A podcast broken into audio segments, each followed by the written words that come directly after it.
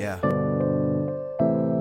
If I die tomorrow, I hope you hear these words. I ain't here to flip no birds or sip no serve. Hope the future generations can get this urge. Stay woke, youngin', and avenge these nerds. Uh.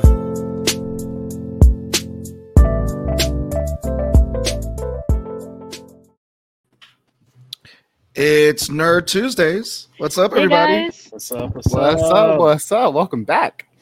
What's going on, guys? I'm glad to be back too. This is gonna be fun. Yeah, Oh, it's always I fun. mean, it's fun when you're on. I don't know if the discussion of the movie is going to be fun. Not the jury's still out on that one. Um, we'll see. We'll see how it goes. We'll see how it goes. Well, Val, Val is back with us as guest host today because again, we we, we were all excited, wanted to talk Suicide Squad today, but we're going to get into that. So, um, do I go into the announcements first, guys, or should we just introduce ourselves? I don't know. Should we do that? Introduce ourselves. It's your boy Sebastian, it's your boy Law. And your boy Tone from across the hall. and with us we have guest host um, un- under me right here, the Mac. so first things first, let's get into the announcements, guys. Um, so this way we can get into our topics because we have a great show. So first up, first, if you're not subscribing to us, please do. Please, please.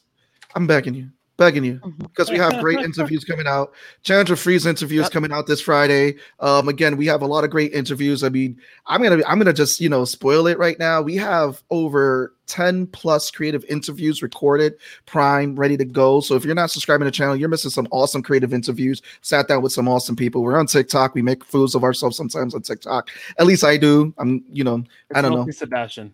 Yeah. And it's Sebastian the Fool. There we go. I'm gonna make that brand. Um, but yeah, follow us on again, subscribe to us, follow us, learn all the new things that are coming out. We got some great things, some great interviews, and again, Chandra Free is coming out this Friday. Um, great, amazing talent, comic creator. Um, so again, I definitely want you guys to hit up that up. Um, and Beyond Con.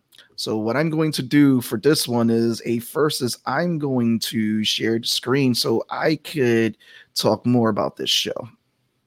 Okay. Go for it, my man. So in Beyond Con, guys, it's coming out this tw- the 28th and the 29th. We got two weeks, three days, 20 hours, 57 minutes, and the seconds keep going. And Beyond Con is um at the end of this month. It's going to be a virtual show, free for general missions for everyone to attend. Um, just to give you guys a head up, there are over 30 plus panels that are there. So again, in Beyond Con, um, you guys definitely want to check this out. Um, and if you are a cosplayer, these were just updated today the cosplay section. So look at that. Th- Does do if you're a cosplayer and you want to enter into virtual cosplay contests, go here, go online. Look, there is a hundred dollar Amazon or Apple gift card on the line for the winner. All you gotta do is follow the instructions to submit. Again, in Beyond Con, um, again, it's 28th, 29th. And what you guys can do is use code Get Nerdy with it to get 10% off VIP tickets. Um, there is going to be VIP packages that are going to be available there for everyone. So let me stop sharing that one. We're back here. Finally, um, we want to also give a shout out to Geeks Out Staten Island. We will be there September 5th for the virtual show, talking about getting into um, you know, starting a podcast for anybody who's interested start a podcast. It's going to be a great panel for those who are looking to start a podcast and everything. Um, and we're going to get into the comments because there are comments already flushing in. I just want to get through the announcement guys.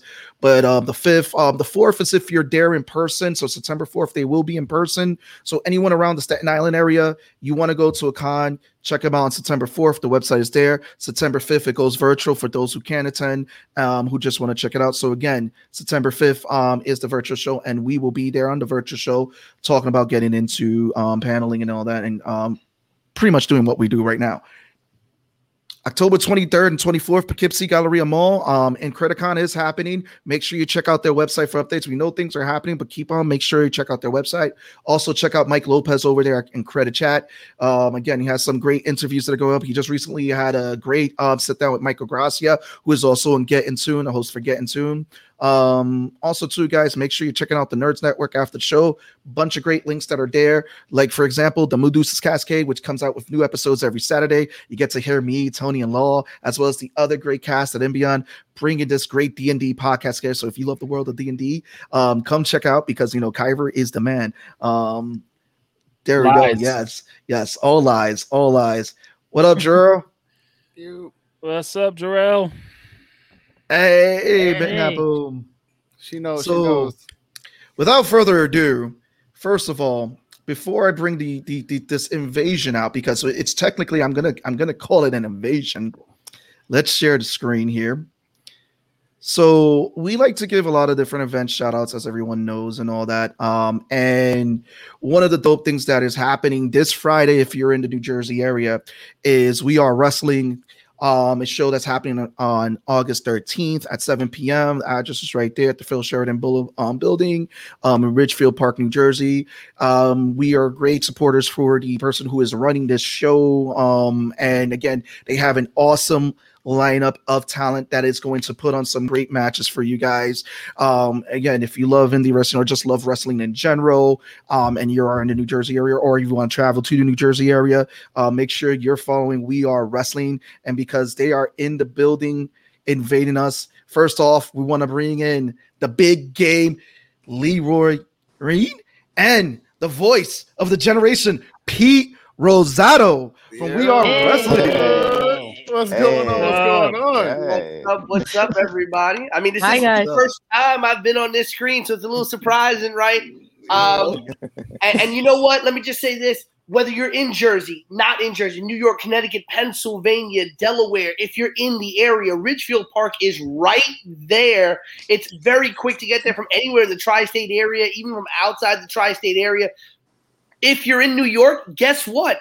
No tolls to pay until you go back home if you're driving in, right? You go over the GW, you don't even pay the turnpike. You go right over into Ridgefield Park. You only got to worry about coming back home. And trust me, after the show we put on on Friday, you won't even worry about that $16 toll at the GW. and if you don't want to pay the toll at all, there are path trains.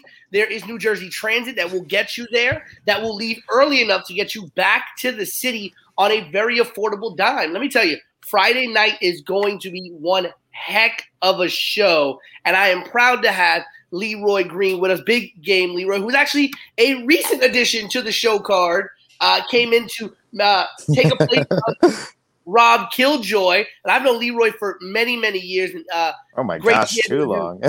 business, business with Leroy. He'll be part of our five person style scramble match, uh, which will include both Leroy, uh, El Oso Blanco, Bruno, the kick demon Janai Kai, the American gangster and member of Prolific. Isaiah Wolf and the colossal one, Mike Law, who is also a trainer over at the Fallout Shelter. Big shout outs to them and Battle Club Pro. Uh, if you're looking for a place to train, there are lots of great wrestling schools. And actually, our pre show match is going to be a shout out just to that. Our pre show match is going to include three talents from three schools in the relative area one in Jersey, one in New York, and one actually up in Maine, the Limitless School, the Limitless Dojo. So we'll be including three students from three prominent wrestling schools in the area just to show you guess what? You may not realize what's out there, but there are a lot of great wrestling schools that are producing the future of professional wrestling. Nice. And you guys What a definitely wanna- promo! Look at that. Yeah, I was gonna that was great. she did that nonstop. One hell of a She Deserves a little to bro clap. breathe, all that. Face. Listen, he has to live up to that name, voice of a generation. So Right, we want to very true. welcome um Pete. We want to welcome Leroy. And again, you guys definitely, if you're big wrestling fans, check the show out, follow them, give them the support. And if you're not, we- we'll make you big wrestling fans. Even Oh, if yeah. you're not a wrestling fan, first wrestling show, never seen one, only ever seen WWE, WWF. Your dad used to tell you, your mom used to tell you, you watch AEW, NWA, whatever you you come out on Friday. I guarantee you, when you leave Ridgefield Park on Friday night, you will be a wrestling fan for life. Look, let me let me let me tell you straight up. You can go for your first time and you can be eating a hamburger and then an entertainer can just go right on your lap. It happened to me. it happened to me. That- that- that Uh, the it first is a good it is a good good time. And and Pete, Nice. you know, wanted to let you know you're I don't know if Seabass you want to pop up that promo art really quick. I'm looking at that art and I'm just waiting for someone to start singing, You're gonna take me for a ride. For real. Oh yeah, inspiration is very Let's let's- let's show it again. very There we go. There we go. I get I get ill MV uh MVC2 vibes from Yes. from the car. I don't know if that was Oh, done on that's definitely have purpose. to be It was, it was. Okay. we did uh we did a really cool video game. So I had this really great idea when I first started thinking about this. about real. I was really enamored with the character selection screen from MV, MVC2, uh, and that's what I wanted to do. Uh, but we actually really expanded the motif that we used for the entire build for the show. All of the announcements for all of the Oh, talent this is were done me. using uh, all of the announcements, all of the talent were done using the Super Smash new challenger approaching screen. So we every time we announced the talent for the show, you saw a big video pop up on our social media, new challenger approaching, and then the graphic came in. Uh, and then the match announcements, we actually went Tekken. Um, and so Yeah. all of the match announcements, when we made the match announcements, came up with the let's get ready for the next battle. And then it went straight to the match graphic, and then obviously MVC2 for the main graphic. And the cool thing with that graphic is I have that graphic in poster form. And if you purchase a VIP ticket for Friday's show, which are still on sale, brownpapertickets.com, search up We Are Wrestling, you will get a fully autographed poster of that exact same graphic. If you purchase a VIP ticket, you can buy non autographed posters at the event if there are any left available. Uh, but we will have those in poster form for fans on Friday. That's Nice. sick. Guys, if you if you again wrestling fans, if you heard it here first, you're going to hear it. And again, make sure you're checking it out. What was that website again, Pete? brownpapertickets.com search up we are wrestling. If you go to our instagram we are wrestling on instagram the link is in the bio. And if you search us up on twitter it is on our pinned tweet. You can click right on the ticket link in our pinned tweet. You can also find us on facebook at we are wrestling. If you look up the event want to be starting something you will find the ticket link on the event as well. All right. So again, guys, make sure we are wrestling. So now let's get into the topic of the hour two, the topic two of the hour, which is the Suicide Squad. But before we get into Suicide Squad, there is something that is a bit of a trademark here. Tony, take it away. Yes, we are talking about the capital T, capital article, the Suicide Squad. Not 2016 Suicide Squad, not bring back hashtag release the Ayer cut Suicide Squad. We are talking about the Suicide Squad. We are going all in on spoilers. Jarrell, you have been warned. George, you have been warned. We're going all in. You all know what happens? Everyone in this fucking movie almost dies. Literally. the first 10 minutes, everyone that we thought was going to be in is gone. And we got the main six characters throughout it. So there you go. Most people. nom nom nom nom Nom noms. nom nom So I want to get initial thoughts. So uh Leroy, it's your first time on the podcast here. So I want to get your initial thoughts on Suicide Squad. Um, what are your well, actually, yeah, give us your initial thoughts when you saw the previews and everything, because I know you didn't get to see too much of the movie, but what are your initial thoughts of the previews um from what you saw versus the um Ayer cut and everything? So for, for me, it was just tonally like everything was completely different. Just the composition of like how the colors came out and just how like everything looked. I feel like the DC movies, it's not a hot take to say that usually it's a shade of gray. Usually everything's very gray, very dark, and very gritty. I don't think it's a hot take. I don't think it's controversial. Um, and very clearly, James Gunn's impact is already clearly felt. Like, it was very colorful. I know with the original Suicide Squad, there was some comedic elements. Like at the time, it was more comedic than anything else they were doing with the DCU. But like, this is clearly super comedic. They wanted the characters to feel very lighthearted. They wanted them to all feel quirky and funny and relatable, even if they're all sociopaths. Um, and I thought it was really fun. And I, I feel like it, it definitely gave me the Guardians of the Galaxy misfits of toys vibe. And I, I'm sure that's what James Gunn was going for, for, for sure you know, Suicide Squad, Guardians of the Galaxy. It's a very some similar tropes with this weird sort of pseudo family archetype that isn't really there from a lot of uh whatever the DC's been doing lately. Mhm. Jarrell, I will give you my thoughts on that. So hold on tight to that. Val, I Mhm. want to get your thoughts. We were talking in the in the, in the in the green room. So please give us your thoughts. Um, the amazing Batgirl Val. Um, I I thought it was okay. I enjoyed it. It's an enjoyable movie. It's one of the better ones of DC. Um, definitely saw. I I like the earlier half more than the later half. For me, it was um it the story wasn't completely fleshed out. Some things were thrown in there that um didn't make sense at certain parts, but it worked for the most part. I, I enjoyed it. I thought it was just okay. I, I like it. I'm not blown out of the water for it though. And um, we see Tone's Nemesis has taken in there. Um, Pete, this is a match that you're gonna have to book. Is uh, Mayhem Mike takes on Tone. Um, pacing was all over the place. So I'm gonna get Yeah. you for that one. Love the beard law. Oh, thank you, Mike. Editing was weird. Yeah. Yeah, I mean we're gonna get into that, brother. I mean, There's- again, ah, I, again, I have I- this specific thing that irks my soul throughout the, at the end. It was just, but we'll talk about it. Well, we're gonna talk about it. We're good. Ger- Ger- Gerald likes to jump. We're gonna bring him in, but we have to make sure his internet connection works. Uh, I'm sorry, Gerald. I love you, brother. Love you, brother. But um, look, You George know if the agrees with TVA you. still got a But hold on him. as we were talking in booking matches and everything, Pete, what were your initial thoughts on Suicide Squad?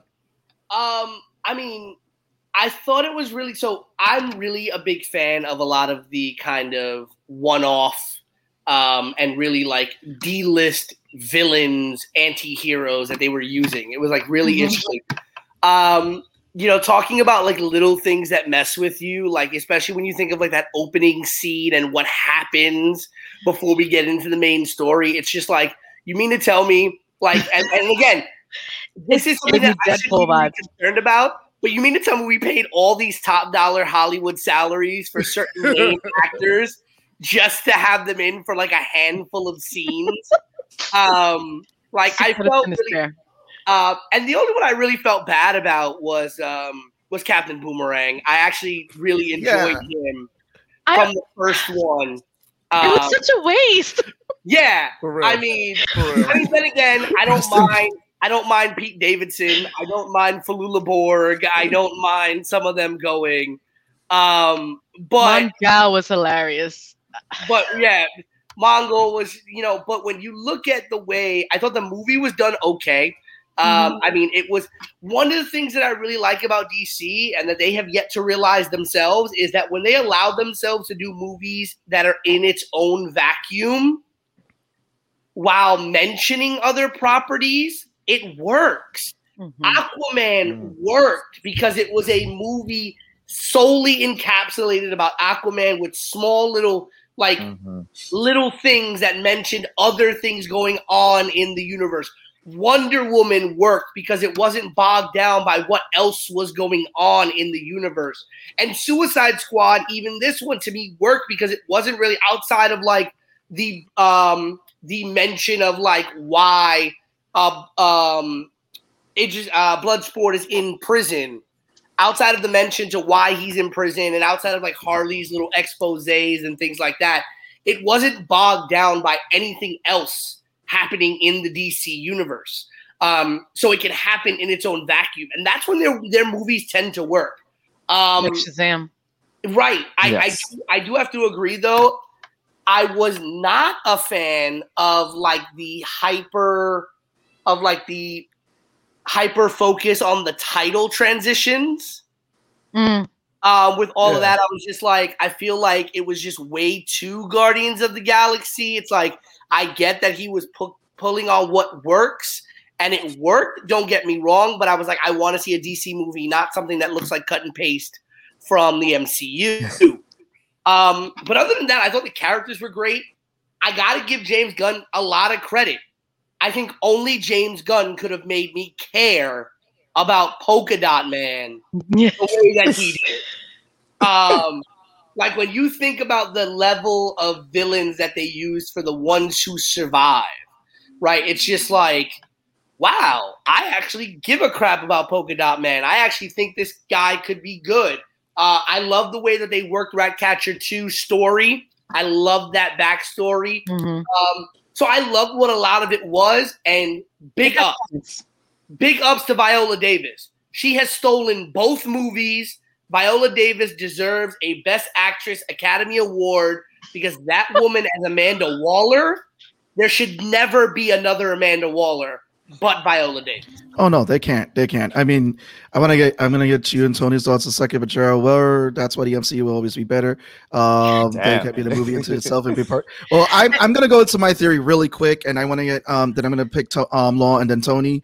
Um, the first Suicide Squad movie for me, DC. Um, I'm not gonna say they limited Ayer, but they wanted something to kind of mimic what Guardians and Deadpool was doing at the time. Because if you notice, the first trailers for their first Suicide Squad movie was dark, but then all of a sudden we had these light trailers with music and everything. So I felt like that's why the first Suicide Squad movie felt all over the place. And then they were just adding people like the Joker.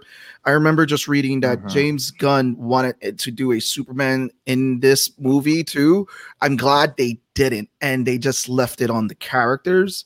So that's Mhm. what kind of made this stand out to me. I mean, there are elements in this movie I think didn't work, but there are elements that just worked a lot better than a lot of the other DC movies. Is it the greatest movie? No. Is it a fun movie? Yes, it is a fun movie just to watch. Um, yes, the plot at sometimes can get a little bit all over the place. But let's be honest. Um, they gave us John Cena and Tidy Whities. I didn't see it, but you know, um, and I was it? laughing. because- yeah, it was like it was like they gave us anti Cena. It's like he played this goody two shoes in the WWE for so long, and then to have him play this was like the role he was born to play, and it was this dude. He just hit it out the park. I mean, um, I just want to see the bag of dick memes now. So, but uh, And Law, you take wonder why wrestling fans, you wonder why wrestling fans for a long time wanted to see, see Cena play a bad guy because he can play a douche very, very well.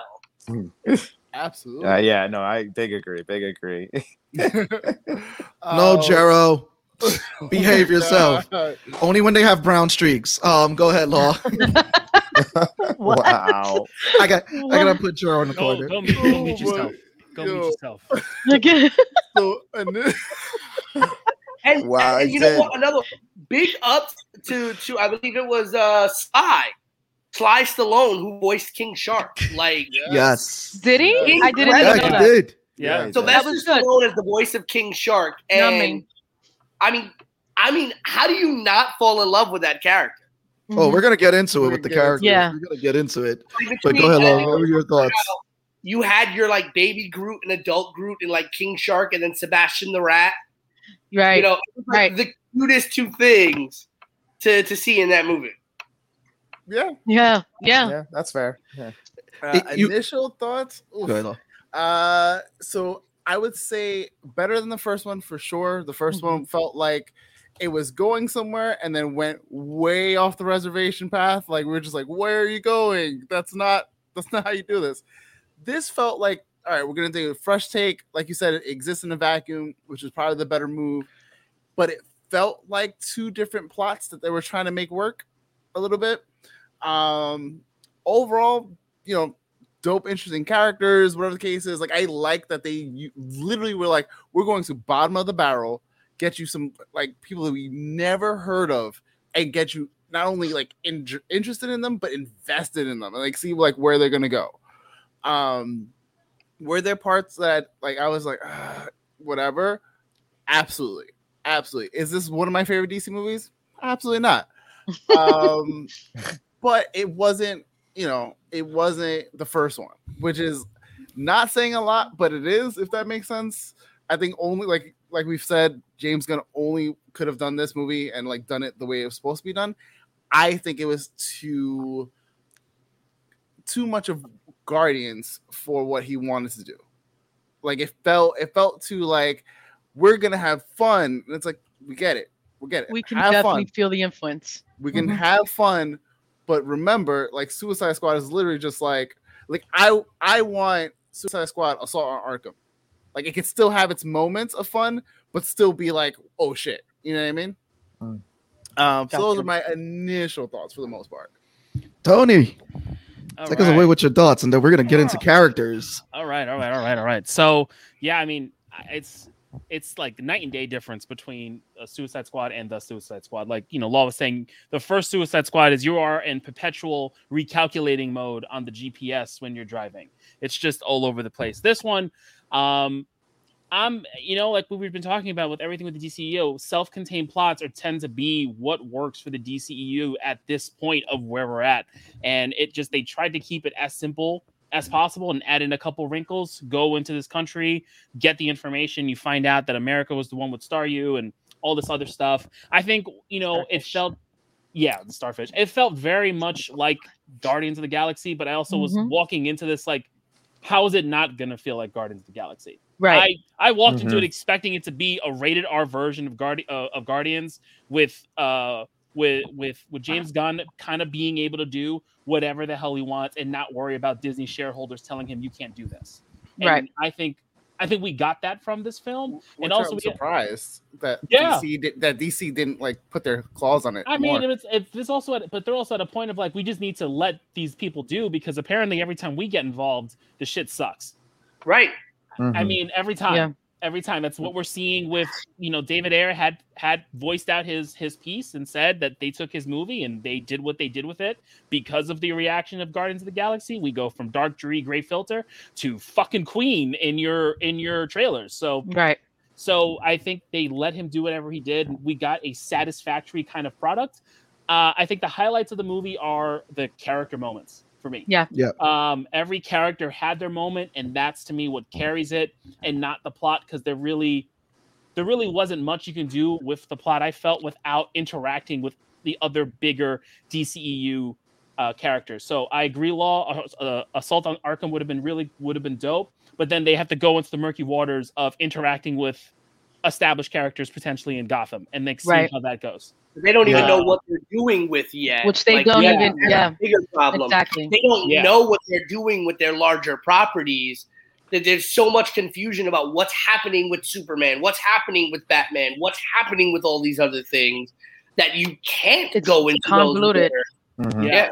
They Yeah. they throw so much at you and try and, and then don't follow through on what they intend in the first place. So then it's just a dead like piece thrown at you, like and it didn't it doesn't even matter anymore. It doesn't even they they don't they try to do what Marvel does, but it doesn't work for them. Yeah. so they Yeah. need to learn their own lane, and that's the problem.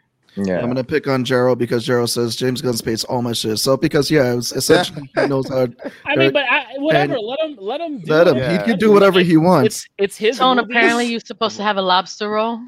It's all about Uh, that big ass sandwich that lobster Tone roll. had last that was, time. That was a wild time. I had a lobster. But, um, I've had I've had many lobster rolls down here in South Jersey. So But um, wow. Tone, I'm glad Yeah. you brought up character moments because that was the biggest difference in this movie is that there were more character moments. There were more time for the characters to shine. It felt like more of seeing the characters because again, um, like for example, we felt that the the big mistake with David Ayers was that okay, we're just gonna throw Batman in here. We're gonna throw um it was trying to get that Batman tone. It didn't feel like the movie had its own tone.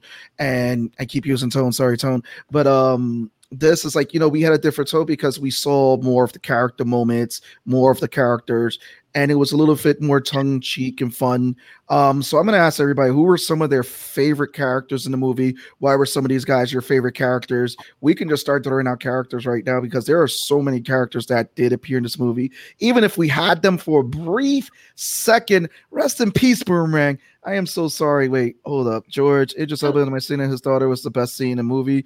Yeah, that was That funny. was hilarious. It was when funny, they cursed each other out. Iron Man, I thought that the Rebel Camp rescue scene was funny and twisted. Well, yes, it was too.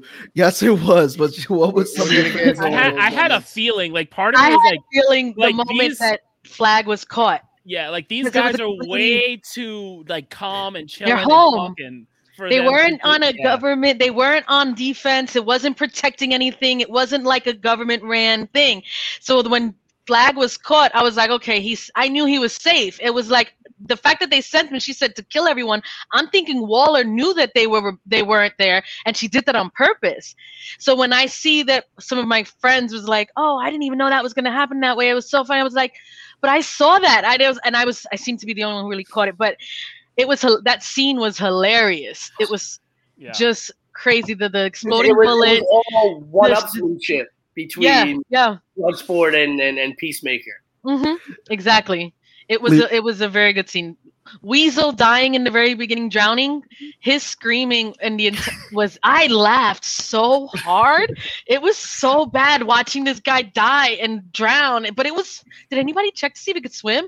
And I started dying. Yo, for real. Yeah, it, it, it was just plain Suicide Squad movie. So we're, we're Leroy. What we're gonna do is give you homework. So when you see it, we want to get your reactions from Yeah. all these scenes. Just post it. I don't mean it's, it's a Yeah. spoiler. No, no, no, no. It's, you're all good. I mean, I'm just gonna send you a whole gallery of The like F-bomb pictures of me and just like literally all my reactions to every single scene. Right. We're gonna call every works. single scene. So it's like like even like you know the jellyfish scene. Uh, is uh, what up with it? That was weird. Oh, wait, the nom- jellyfish scene. Num num. num nums. Um, and it oh, it was going to be a tender father. Yeah, I mean, I, I, I, I again, Idris Elba playing Bloodsport. How did you guys feel when you got to see Bloodsport interacting with his daughter? That, was, a great scene. So that was a great scene. It was acted well. It was hilarious, and he basically was like, "Bro, I didn't want your ass in the fucking first place. Why are you Oh, here?" For real. He's like, I, tried but to love fucking get rid of you, but she gave energy. energy.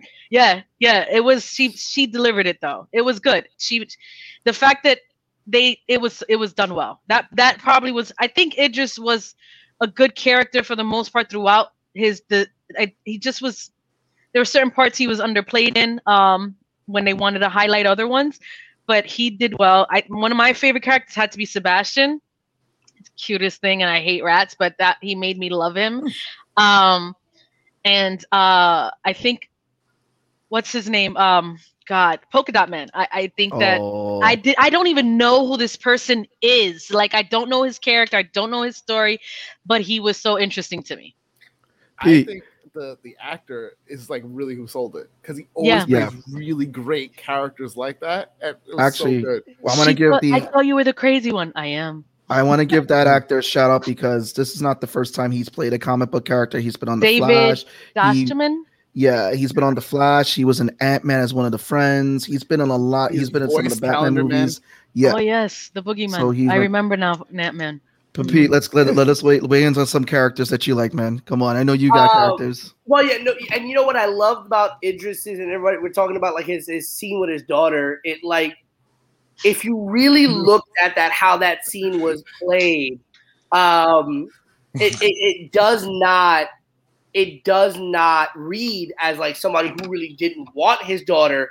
It was someone. It, it read literally as someone who understood he had nothing to give her Mm-hmm. and wanted to make sure that she was well off and and said to her do this do this do this otherwise stay away from me because he cared too much but couldn't do enough um and That- it really yeah. helped foreshadow at the end because you- see it in his connections with Ratcatcher 2 and the Yeah. way that he's very connected um to to her in that in that movie uh and even the way he's like he is with harley sometimes you can see that um, he he is a caring person, uh, and it really foreshadows that scene at the end where his daughter is like super duper proud of him, Yeah. uh, and and goes around saying that that's that's my dad.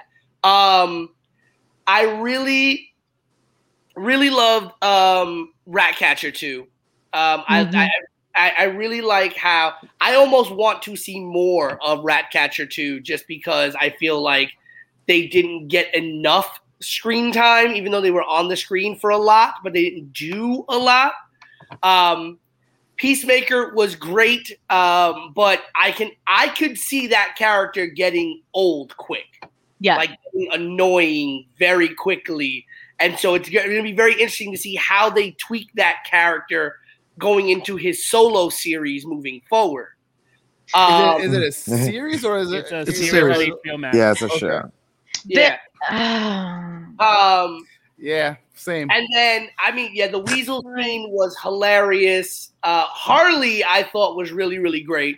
I thoroughly enjoyed the scene when Harley shot the dictator Yes, yes, yes. because, and then the little expose she goes on, just kind of talking about like why. Mhm. Um, I thought Harley was played so beautifully. Like when they went to, to rescue her, and she's already out, and she's just like, "I'll go back if you want to do We can- we it." Like, from the top. um, Take it from the top. I, I I really like how they've how DC has realized that the money in Harley Quinn is turning her into what the new 52 and later iterations of DC Comics turned her into as more of like that anti-hero, really kind of like almost a hero kind of character. Uh, and and Margot Robbie plays her spectacularly. Mhm. Um, that's another one where it's like I can't see Harley Quinn being played by anyone else. Um, but to me, honestly, King Shark wins the day. King Shark, King Shark, and Amanda Waller to me were the best. Are Yeah. the best two played characters in that movie. Um, you know, King Shark is so adorably dumb and smart at the same time. But then when he goes off, you see how powerful he is.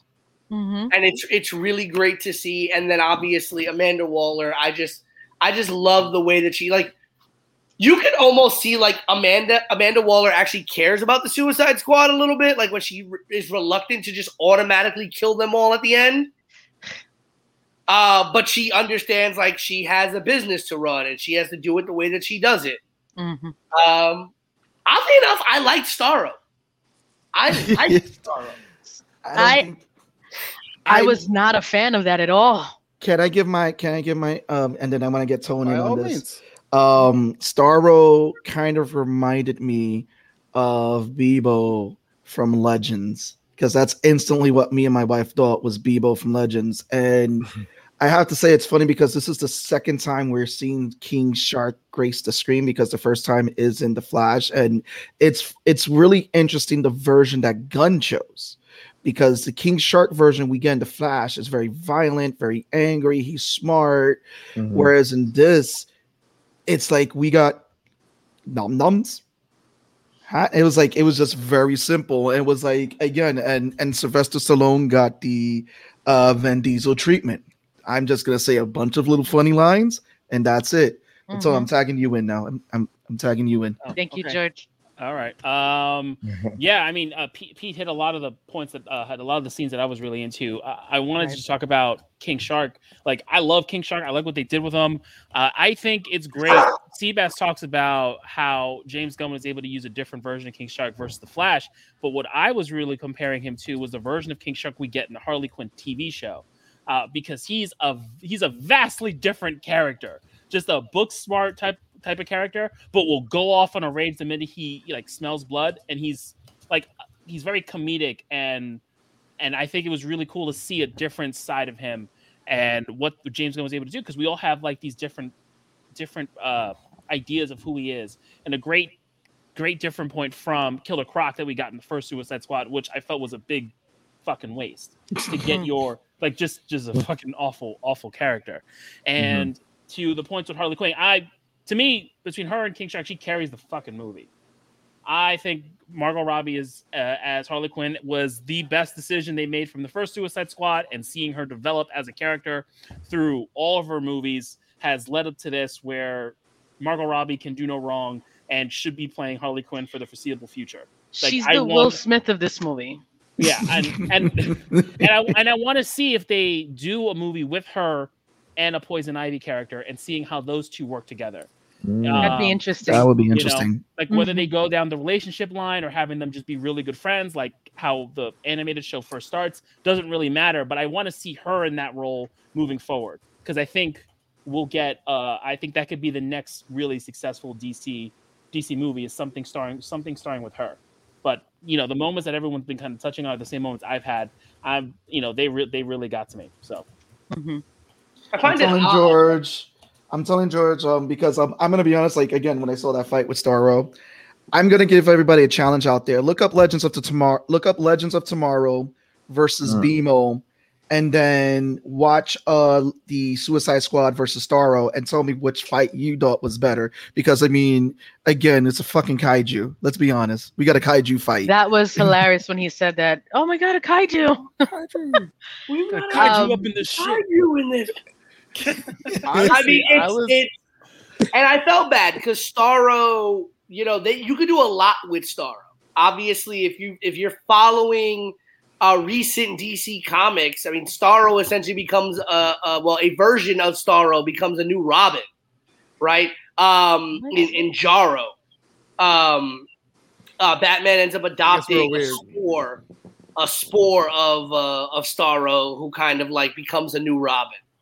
Um, because Starro actually like sacrifices uh, itself to save the DC universe, which needs saving every ten years or Let's, so. let's let's be honest. Batman just likes taking random broken kids and then putting them in bright colors to make them what they're known as targets.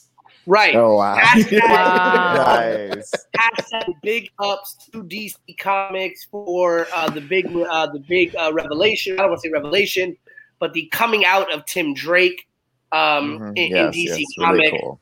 Um, it's really awesome to see that kind of representation, especially with big name characters like a Tim Drake Robin.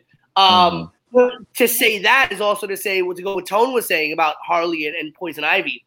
I wonder if DC is willing to take that leap and really position Margot Robbie and the Harley Quinn character as the truly um, bisexual, almost polyamorous character that a the Harley Quinn that we see in the recent run of graphic novels and comics that she is. Um, and it'd be really interesting to see if DC is willing to go down that route and put their money on that because it would be good to see. But I also find it funny that DC can do great with Aquaman, who, for all intents and purposes, is a ancillary character when you really think about how he's been treated prior to what they did with Jason Momoa. Mhm. Uh, they did great with the first Wonder Woman movie, who was in no way an ancillary character. But, you know, for a lot of people, when you really think about the big heavies of DC, they have dropped the ball on probably the easiest of DC properties in Batman, in Superman, repeatedly, but seem for some reason to always be able to do something really spectacular with very ancillary characters. Mhm. Mhm. So I want to ask you guys next uh, question because again, anybody could chime in. Um, actually, Leroy, you could chime in on this. Yeah. Um, is where do you see the future of the Suicide Squad movies going? The future of the characters. I know Pete, you already touched up that, or someone touched up on the panel that you know we don't know how Peacemaker is going to do with his own show, but where would you like to see the future of the Suicide Squad franchise go? Do you want to see James Gunn direct more um, Suicide Squad movies? Do you want to see more characters thrown in there? I mean, go ahead, um, Leroy, take it away. Yeah, it's it's really interesting because like I've asked my friends a similar question where I'm like, where do we want the DC in general movies to go? Because I think that kind of dictates the entire pace. They spent the last six, seven years trying to build this DC universe that just wasn't working, and it culminated in a Justice League movie that was so. Uh, the original movie was so boring or so whatever and so blah that they had to release a Snyder cut to actually like please the people. And then they still went oh yeah but we're not releasing that as our series of movies. Like that we were just giving you a snyder cut. We're not giving you Right. the other two movies. So i mean i would hope that they would just continue what they've been doing as of late where they just i feel like they they get messed up when they get too ambitious and they try to make a whole universe out of everything and they just if you stay focused on making a consistently good movie and a sequel to it i think that's just where they got to start I love the idea of just doing a James Gunn Suicide Squad and just leaving that as their own little universe. Maybe they make brief mentions to the Batmans and the whoever's, and they kind of Did keep you it guys simple. see Mantis in there? You guys, Yes, Yeah. he played Yeah. the exotic dancers. Yeah. yeah. they it's funny that there's a lot of actors who were in Marvel uh, make little small cameos in there and all that Taika too. was Ratcatcher 2's Yeah. dad. Yeah. And I kind of agree with you, Jero, Like- with that. Like it's gonna be interesting where they go since Flag is now dead. Um, with They that. made me care Oh. about Flag in this one. Like Can I? the first movie felt like all right, we get it. You're like the, the the asshole guy, but the second movie you can immediately see when he got when Harley came on the on the screen, he was like, "All right, cool. Like I got my Mhm. I got my squad back. Like I I don't know who the rest of these chuckle fucks are, but like I got He's like, least I didn't some- pick this team. I, I didn't pick all, but like some of these guys I recognize and I'm- Flag I'm was the cool with only them. one who played like they'd done this before. Like Flag was really the only Flag and Flag, Boomerang, and and Harley. Their characters read as if there was a movie before this. They were Yeah. the only ones who the, the way that they interacted kind of told you they had interacted before. Up until the end. I, for me, I I didn't like the switch of oh I'm going to expose everybody and give the get the try to get the. It was like a way to get to show Cena flip the script. It wasn't fleshed out correctly, and why would you choose Flag to all of a sudden now want to expose the government that you work? You work for a covert ops group that kills villains. Like, why all of a sudden you grew a conscience because this is what you do, bro. You've been doing it. I, I, I just didn't like that transition out of nowhere, and then for him to die. It was just We've a way seen to set up Cena, Crazy shit. And, like, right? this is the thing. And he never stopped once to think about, oh, I'm this isn't right anymore. What? Why? Why do you care all of a sudden? And that wasn't so, like I can understand him caring about his team, but he knows this is a business and this is what he does. It's a it's a suicide squad. Like I mean, I I- think it I was- think they uh you know they really kind of showed you mad? his- sorry, I was his, so uh, agitated with that that part. I'm sorry. No, no, it, it doesn't. I think I think they really tried to give it to you in his seeds of doubt when he realized that there was a second team. So like you've got the first team going in and they all know what the deal is and they all got and they all you know and Blackguard you know sells them out and almost everyone gets killed and he finds out there was a second team and so I don't think it did a good enough job to transition to what he decides to do. yeah. But I think that was probably the reason the seed they decided to give us to be like, this is why he's having a change of heart. Because now he feels betrayed. Where in the first one, you go out, do your thing, don't fuck with me, or I'm gonna blow you up like she did to Slipknot. And he was like, All right, well, whatever. Mm. I'm gonna do Also, job." how does Blackguard sell them out if he's in prison? I don't. Yeah, that that, that Like that makes that. how does that make no- sense? Make that it make makes sense. no sense to me. Like, how did Blackguard sell them out, considering that they're in Belle Reve and Belle Reve is what Belle Reve is? Um, Yeah, was- that made no sense to me. I mean, Uh, what what would have made sense with that is that if Waller had known about that ahead of time, because it's like she, that's why she sent the two teams. If they had shown something like that in a flashback scene of giving Pete Davidson some more time with showing that and Waller knowing about that, like okay, your guys are going to be the patsy while the other team goes into the back door. That Right. would have made that scene make much more sense. it it doesn't. It does tell them why you're mad about. But no, let's let's Because go Flag ahead. has always never has always felt like the group is expendable. He never himself felt expendable, Yeah. Right. especially with Waller. And again, that that's something that we probably could have seen more fleshed out, which I agree, and it would have made sense with the whole Cena versus um Rick Flag scene right there. Um, again, but um, I mean, where do you guys think the future is going? Because now even Gerald pointed out, which is true, Flag is dead. Where do you guys see the future for the Suicide Squad movie? Where do you, do you who do you see as the replacement for that? Because I I don't think it's going to be Peacemaker because he's getting his own series. Well, to lead the team, yeah, to lead the team. Where do you think this fu- Where do you think the future of the Suicide Squad movies are going? I mean, I don't think this. it's I don't think it's, it's with any of these characters You know, leading the it, team is 'cause intended to come back? you know, I don't. I don't feel like it's it's because of what she said. She's like, I, I told you I'm gonna make you a, a leader to uh to Yeah. Bloodsport. I feel like they're trying to push for that. I don't know if that's gonna be the case. I don't know if you're gonna be able to pull Idris for another one, but like, we'll see. I mean, if, if he is, it feels very like um he just happens to be the name. You know what I mean? Right. because I like him, but they didn't. I don't feel like like as much as uh, they translated his character from the comics to the character on screen, and we liked him. It what he was he wasn't the most memorable blow me like performance blew me away part of the the movie. Yeah. you know. I, I don't know. I think we're just kind of st- we're just I think we're just stuck with Yeah. We don't know what DCEU is doing, and it's just kind of like They don't know what they're doing. They don't know what they're fucking doing, right?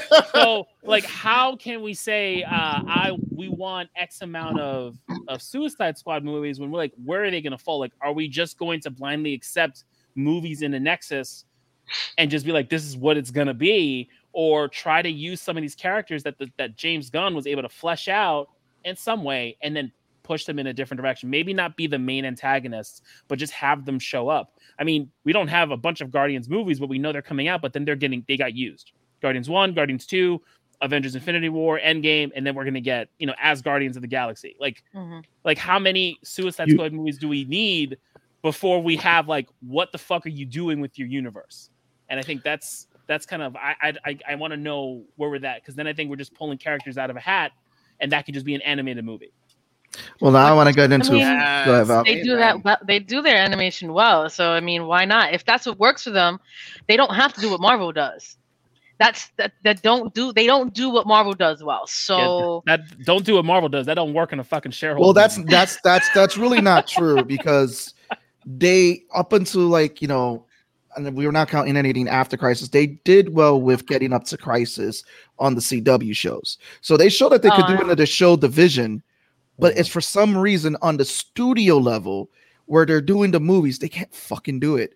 But I want I don't want to Well, be too thing. much into that. animated, animated DC kills. Yeah. Television DC properties kill.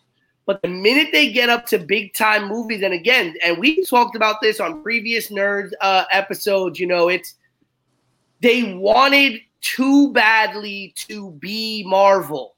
They Yes. wanted to have the same success that Marvel had, but they tried to hotshot it. And Yeah. that was the problem. People forget, or I don't want to say people forget, DC fails to realize Incredible Hulk, Wonder, uh, Iron Man, Iron man Thor, Captain uh, Captain America: The First Avenger were all stand-alone movies. There Yes. was outside of the post-credit scenes that tied everything together. So outside of Tony Stark walking into that bar and and meeting Thunderbolt Ross, outside of Nick Fury showing up to tell Cap this is what year it is outside of those post credit scenes, they literally did all of their first movies as standalone vacuum movies. You could hmm. watch that whole phase one and not be confused by anything. They completely fleshed out the individual characters and used small scenes to tie them together. And then Avengers was really focused on how do we bring you together now? And how do we do that? How do we what was separate and bring it together? And then in phase two, you started to see them do movies that referenced other things because now you have that leeway. Because Mhm. now someone going to see Iron Man more than likely is Right. going to completely understand what has happened. They're going to be somewhat caught up. What DC tried to do from the very beginning was try to come out and say, we're just going to put all of this together in one shot. We're going to bring everybody together. We're to do a Batman movie that's to involve Superman, and Superman's to be there. People are to know the connection. And then we're to have Wonder Woman show up in that movie before her own movie. But then the biggest problem was, even if you were to do that, the problems became there were so many hanging hanging chads. There were so many different things that didn't correlate. For example, Wonder Woman shows up in BVS, but the storyline you give her there doesn't correlate with the storyline that then comes to fruition in the Wonder Woman movie. Or you have Superman 1 happening, and then that doesn't really correlate with what the Superman story ends up being once you start integrating him into that Batman universe. Or, mm-hmm. you know, so there's so many different things where it's like that they give us a Bat- Ben mm-hmm. Affleck's Batman with nothing to go on. Right. No, and so no- the puzzle pieces, the puzzle pieces didn't fit. They were trying to make them fit. They were literally trying to put square pegs into round holes and act like we were supposed to be okay with it. And now they're trying to backtrack and do everything and try to make everything. Oh, now we're going to make it a multiverse. We're going to do the whole Flash thing and open it up. And all of that was a different universe. And and it, it's almost as if everything they're trying to do to fix it makes it worse. Well, I'm gonna give my thoughts because I agree with you, Pete. I agree with Jarrell. He's in the comments going off. I agree with everything that's been said about that. Um, again, I had fun with the Suicide Squad movie. I thought it was fun, but yeah, DC with Marvel's first phase, it's like they had a big picture already there, but they focused on the individual characters because you could see Thor one was rushed, but they still focused on Thor. And at the end, they focused on throwing in small elements to let you know it was a bigger universe, whereas DC rushed it. They rushed it really quick instead of focusing on like Batman should have had his solo movie before they did Batman versus Superman. We should have got Wonder Woman in her solo movie before we saw them together in an ensemble movie. Um, whereas Marvel, they did that, and originally Ant Man at some point was supposed to be in Phase One, but because it didn't fit the docket in the story, they pushed it back because they were like they wanted to try to get the original Avengers ready. And they were like, yeah, Man's to feel too rushed because, again, they realized they were Thor and all that. And what they did is that they planned out their movie. So it's and and that shows you that again, which I agree with Jarrell. Feige is a mastermind. You have a Kevin Feige that's been there, um, who was really masterminding this whole scene and everything. And the Justice League, um, or just Justice League because this made sense of that. Yeah, it and again, I, I agree. It just it, the Whedon cut didn't make sense. None of none of that stuff made sense because they were rushing it. But I don't want to spend too much on the future of DC because we know right now they're, they're still trying to, to mop up what they have. I want to get into a fun question because I want to know who you guys thought was going to be the first pick to go out. What I they want to were know who betting you guys. Yeah, I want to. know. We're gonna do a Deadpool here real quick of seeing who did you guys think was going to bite the dust, and did you guys expect that big scene in the beginning? Um, I, I, I think in the beginning when I first saw the original lineup, I honestly thought Javelin was going to be a waste. Um, and TDK, I guess those are the two that I felt like were just fillers, kind of thing. Um, they all ended up going, but it doesn't make a difference. I, I was thinking Blackguard. Like I was just like, mm, he, he just Yeah. seems like he's just gonna do something dumb. Mm-hmm. Prove me Uh, right.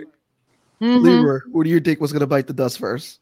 Uh, uh, honestly, early on, I kind of thought like Polka Dot Man, Polka Dot was gonna die, which obviously, like, I just, I don't know, I just kind of was like, um, okay, this guy's in the movie, all right. Yeah, TDK is hilarious. That's his name. Do we letters. know if it actually stands for anything? Yeah, Um, the the, detachable the kid. detachable kid. The Oh detachable my kid. They ended up saying it later, um, when he's pulls his arms out in it, the begin. It was just stupid. Best reaction is when Harley Quinn looks at you and goes, "What the fuck?" Um, who you thought was going to be your first pick to die? Um, I, I will say Polka Dot Man was up there uh, in that in that lineup for me, but I also thought um, that I also thought that uh, Pete Davidson's character was going to go. Mostly because I just hate Pete Davidson, um, and I was just like, Jesus. mo- mostly, mostly I looked at Pete Davidson's casting and I just went completely Ivan Drago with it. I was like, if he dies, he dies. I don't care. Like, that, that's it. Um, but yeah, also uh, great job on Gunn giving us like the the Calendar Man cameo um, in in Belle Reve. Like you know, again, those obscure characters just in there, kind of doing those things. I don't even know who that is. What who did I miss? they, they go- Calendar Man with the dates on his head. That's what he Yeah. Oh, Yeah. okay, okay. Which, um, again, that's the second character that James Gunn's brother played in the movie. Yeah, outside of Weasel. Tone, who was your first pick to die? Who who did you think? Weasel. And he I, did- I That- feel that- like we all wanted. I Weasel to want. die I want. No, I thought I don't, was. I don't think we said, yeah, he's gonna die. I first. thought he was gonna die first because we already have an animal, and there was no way King Shark was dying early, if at all. Technically, yeah. that I mean, makes sense. That's good logic. You saying big hmm. brain over here. right? mhm. Yeah, I that I- ferret oddly go to fucking enough, hell. if I gotta be honest, here's the funny thing. Mostly because I didn't do any research into like contracts or anything, but I was kind of crossing my fingers that they didn't kill Harley. I had this weird feeling that they were gonna go in a direction of just saying, since we're resetting everything, And just drop her. just- yeah, and Mm. I, I would have been just like, sad. I got a no, they're little. not going to drop worried. Margot. She's Hmm. she's safe. She was the one that's safe. They're not. Gonna yeah, yeah, no way. um, What's um this guy's name? The one who was um in Guardians. The the the one with the blonde long hair. Oh, Michael Oh, Rooker. uh, um, he Michael was Savant. Savant. Savant. Savant. Who who is this character? I've never He, even heard of him he is at the all. Batman's Rogues Gallery. He is an obscure Batman's Rogues character, and it Most was of just this funny. Is Batman's Yes, it rogues, is. Yeah, pretty All of DC is mostly a Batman's Rogue Gallery. Yeah. Well, the The more is- obscure you even, get, even if are they he aren't a in Gotham. Batman, even if they aren't a Batman villain, Batman has kind of fought everybody's villains at some point. Yeah. Yeah. Yeah. Hey, That's what I said. It's it's At not this it's not the next DC universe. Squad- the next Suicide Squad, I guarantee, is going to have Condiment King. I guarantee it. yes. yes. No, they need they need Kite Man. You Yes, know, all of these go. guys, everything you're naming, because I don't follow DC as much as I do Marvel, sounds why this is why I focused on Marvel. This is just confirming it for me why Marvel is What's- so much what's- better. what's Listen, funny you got to remember there was a whole storyline with Batman where Batman got amnesia and wore a different colored costume every day of the week, where we essentially had a rainbow Batman. So he had a green costume one day, a yellow costume one day, a blue But costume why? Because he But had why? amnesia. Uh, Amnesia. That's why. Yeah. That's that's that's. See, This this, is like is why I Golden stuck to Marvel. Still, to be fair. Eh. But but getting on Savant, it was funny because it's like, yeah, we have seen this badass. He's killed a bird and all that. He has it's like and he's looking at everything, and he is the first guy to run off the beat. Like He's like, I'm "Oh," I outta was like, here. Oh Fuck this." man, I I He's I, I fucking died. I fucking died. watch everyone die. I mean, we needed someone's head to get blown up. Yeah. Right. fair. Yeah. And then they end it with a bird eating his like The same bird. It looked like the same bird. yeah, it Yeah, was it was the it same. Yeah. But um Again, still mad that they got rid of Boomerang. Like, I, that was Yeah. disappointing. It was a waste. Yeah. You bring back an original character from the first one. You should have at least allowed him. Maybe he could have joined Harley. I don't know. I don't know was what the they could could killer, have finally like show G.I. how G.I. Joe did it first. was with the boomerang. Yeah, you got to actually see him use it this time. Hmm. Yeah, he got to use the boomerang. Um, I, I, and again, you have Mongo, who uh, shout out to the actress who was actually in um, Wonder Woman as playing an Amazon. Um, and again, it just it just that beach scene. Um, again, Leroy, that beach scene when you see the movie, film your reaction Yeah. with that beach scene. Gotcha. Yeah, That, gotcha. that beach scene is literally the DC's version of Saving Private Ryan. Deadpool Oh, two. Time out, Deadpool time two. out. It was Deadpool two, where he he assembled the X Force and then they were gone right after. That's what that was. That's, that's Also- he just Is is is and I, and I just have to ask: Was this was it editing or was it Javelin's actual Javelin that was creating all those colors and everything when Harley was using the Javelin? You mean the, you mean the things that sh- like the birds she was seeing? thank you. Yeah, was like that like editing or was that like Javelin's actual power? No, that was editing. Uh, everything I've read is like did that's it. kind of what she was going through in her head Ah, because she's a fucking psycho. I'm Out of giving five it. stars. I'm giving it a Also, three and a half. he- Three and a half. she apparently from reports I was reading, she did that scene where she actually unlocked the lock with her feet and everything by I, herself. I heard yeah. about Yes, yeah. yeah, Gunn that Gunn actually crazy. said that in an interview. She actually did it herself, and you don't get to you only get to see her face a little, but that she did it herself. Law, you had something you wanted to add in. I saw you got hyped over there for a minute. Nah, so for a quick second, uh, that whoever that Mongol character is, do we know who the hell that was? Because Yeah, for- um, I- I That thought- is her name is thought- Mayling Mei Ling Ning.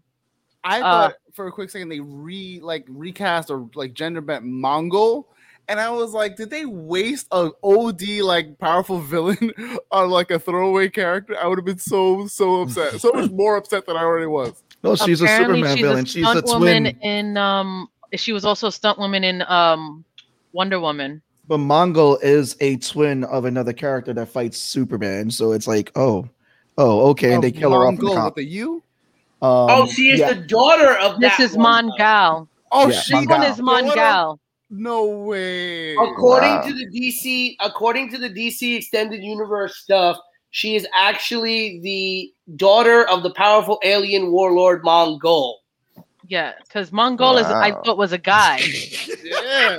And- Yo, what? Oh, is that's happening? wild. This is Mon, and they they specifically say Mongal, um, and when they pronounce her name.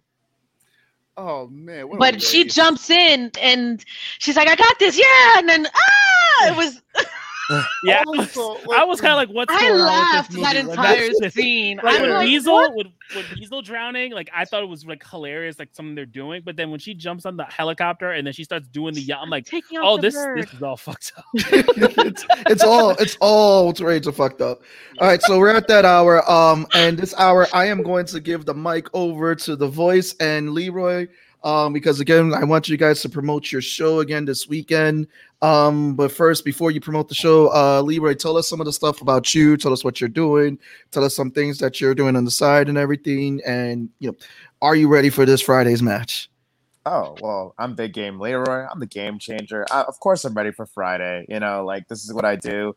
I'm a little bit of a multitasker. You know, wrestling with my Switch, kicking butt in the ring at the same exact time.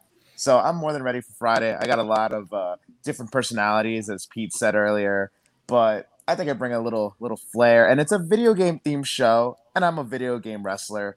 There's there's no one else better for this show. There's no one better for suited to win this match and to you know level up at this show.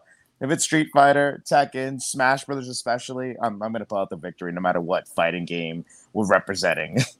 Okay. Ooh, we got we gotta get you into a fighting game tournament. Mortal Kombat, I'm playing. If it's oh, Mortal man. Kombat, I'm in there. So oh wait, you know what? We're gonna we're Street gonna Fighter do it. We're... 2, Marvel vs. Capcom 2. Oh, Marvel vs. Capcom is a good one. Those are my only like. I'm not great at well the original Mortal Kombat. I'm pretty okay at. We're Mortal gonna Kombat have a 10 for me.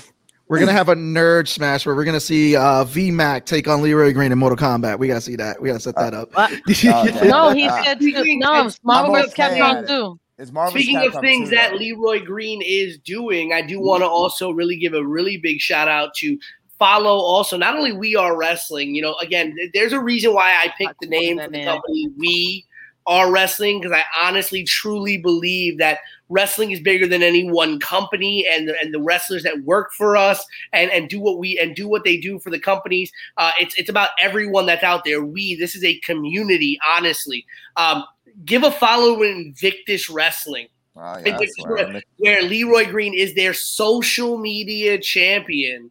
that's where I am. Um, Great. out there defending- They have a show coming up. I think it's uh, September 25th, Leroy. Yes, you, you got it right. We We're gonna have a pretty big star in uh, Danhausen, who was just announced a few days ago. Very Nice. nice, very evil. Can, It'll can actually you give me the that? same location, same location as this show here in the Knights of Columbus in Ridgefield Park. So Invictus Mm-hmm. Pro Wrestling, where Big Game Leroy is a big part of what they do at Invictus, as Yeah. well as uh, what they do over with the Polyam, uh, the Polyam movement, with uh, led by MV Young. They actually have the Polyam, the Polyam. Uh, whose birthday is today? Actually, happy birthday, MV Yeah. Young. Yes, Um, happy birthday, MV, our king. Polyam Woodstock, actually a show happening in Woodstock, New York, up up there in Woodstock. So the Polyam uh, invading Woodstock, a great thing going on there. Leroy, a big thing there. But of course, this Friday, this Friday night at the Knights of Columbus, 106 Bergen Avenue in Ridgefield Park, New Jersey, We Are Wrestling brings you its debut show. Wanna be starting something featuring nine quality, incredible matches, seven of them first time ever encounters featuring Darius Carter versus the Pan African World Diaspora World, yes. champion. A, and, and that belt, that title, Yep. recently recognized by Pro Wrestling Illustrated as an official world championship. Darius Carter Right versus on. Trish Adora, who's actually also competing in the Ring of Honor Women's Championship tournament. That show, that match is on on the card. Saieve Al Sabah versus Matt Cross. That match is on the card. We also have former uh, NXT and 205 Live superstar Anthony Green, the alternative Anthony Green, coming to We Are Wrestling to face his hand-picked opponent Rob Killjoy, one half of the uh, well, one third, I should say, of the Ugly Ducklings Mhm. uh, team. Rob Killjoy versus AG. Anthony Green is going to be an incredible matchup as well. Cash Flow, Ken Broadway Yes, going one on one up against MLW star Rich Richard Holliday. That is going to be an incredible matchup. We have a tag team match. MSP, the, the gentleman formerly known as the Maine State Posse, MSP, going into tag team action against the besties in the world and the besties a former Evolved Tag Team Champions and making a Mhm. very rare Northeast appearance. Uh, this is what's really, really uh, great. You're gonna love their entrance theme, by the way. When you hear their entrance theme on Friday, everybody is going to love it.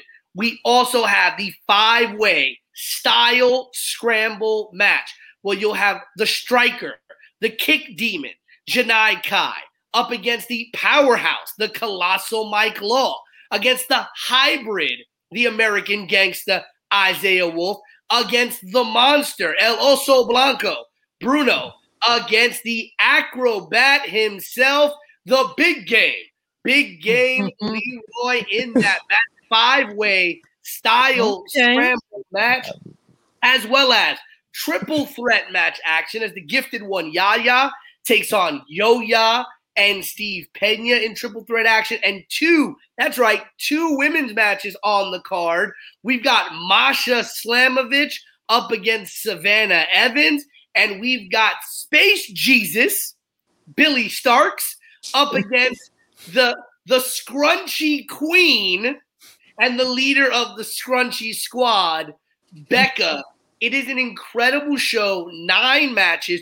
The pre-show match starting at about 7:30, which will feature three students, one from the Worldwide Dojo run by ROH superstar Cheeseburger uh, in, in Philadelphia, Pennsylvania, a student from T2T to Technique to Training, a Mm. school run in Brooklyn, New York, and a student from the Limitless Dojo up in Maine, uh, up in Maine. Those three students will be facing off in our pre-show match starting at 7:30.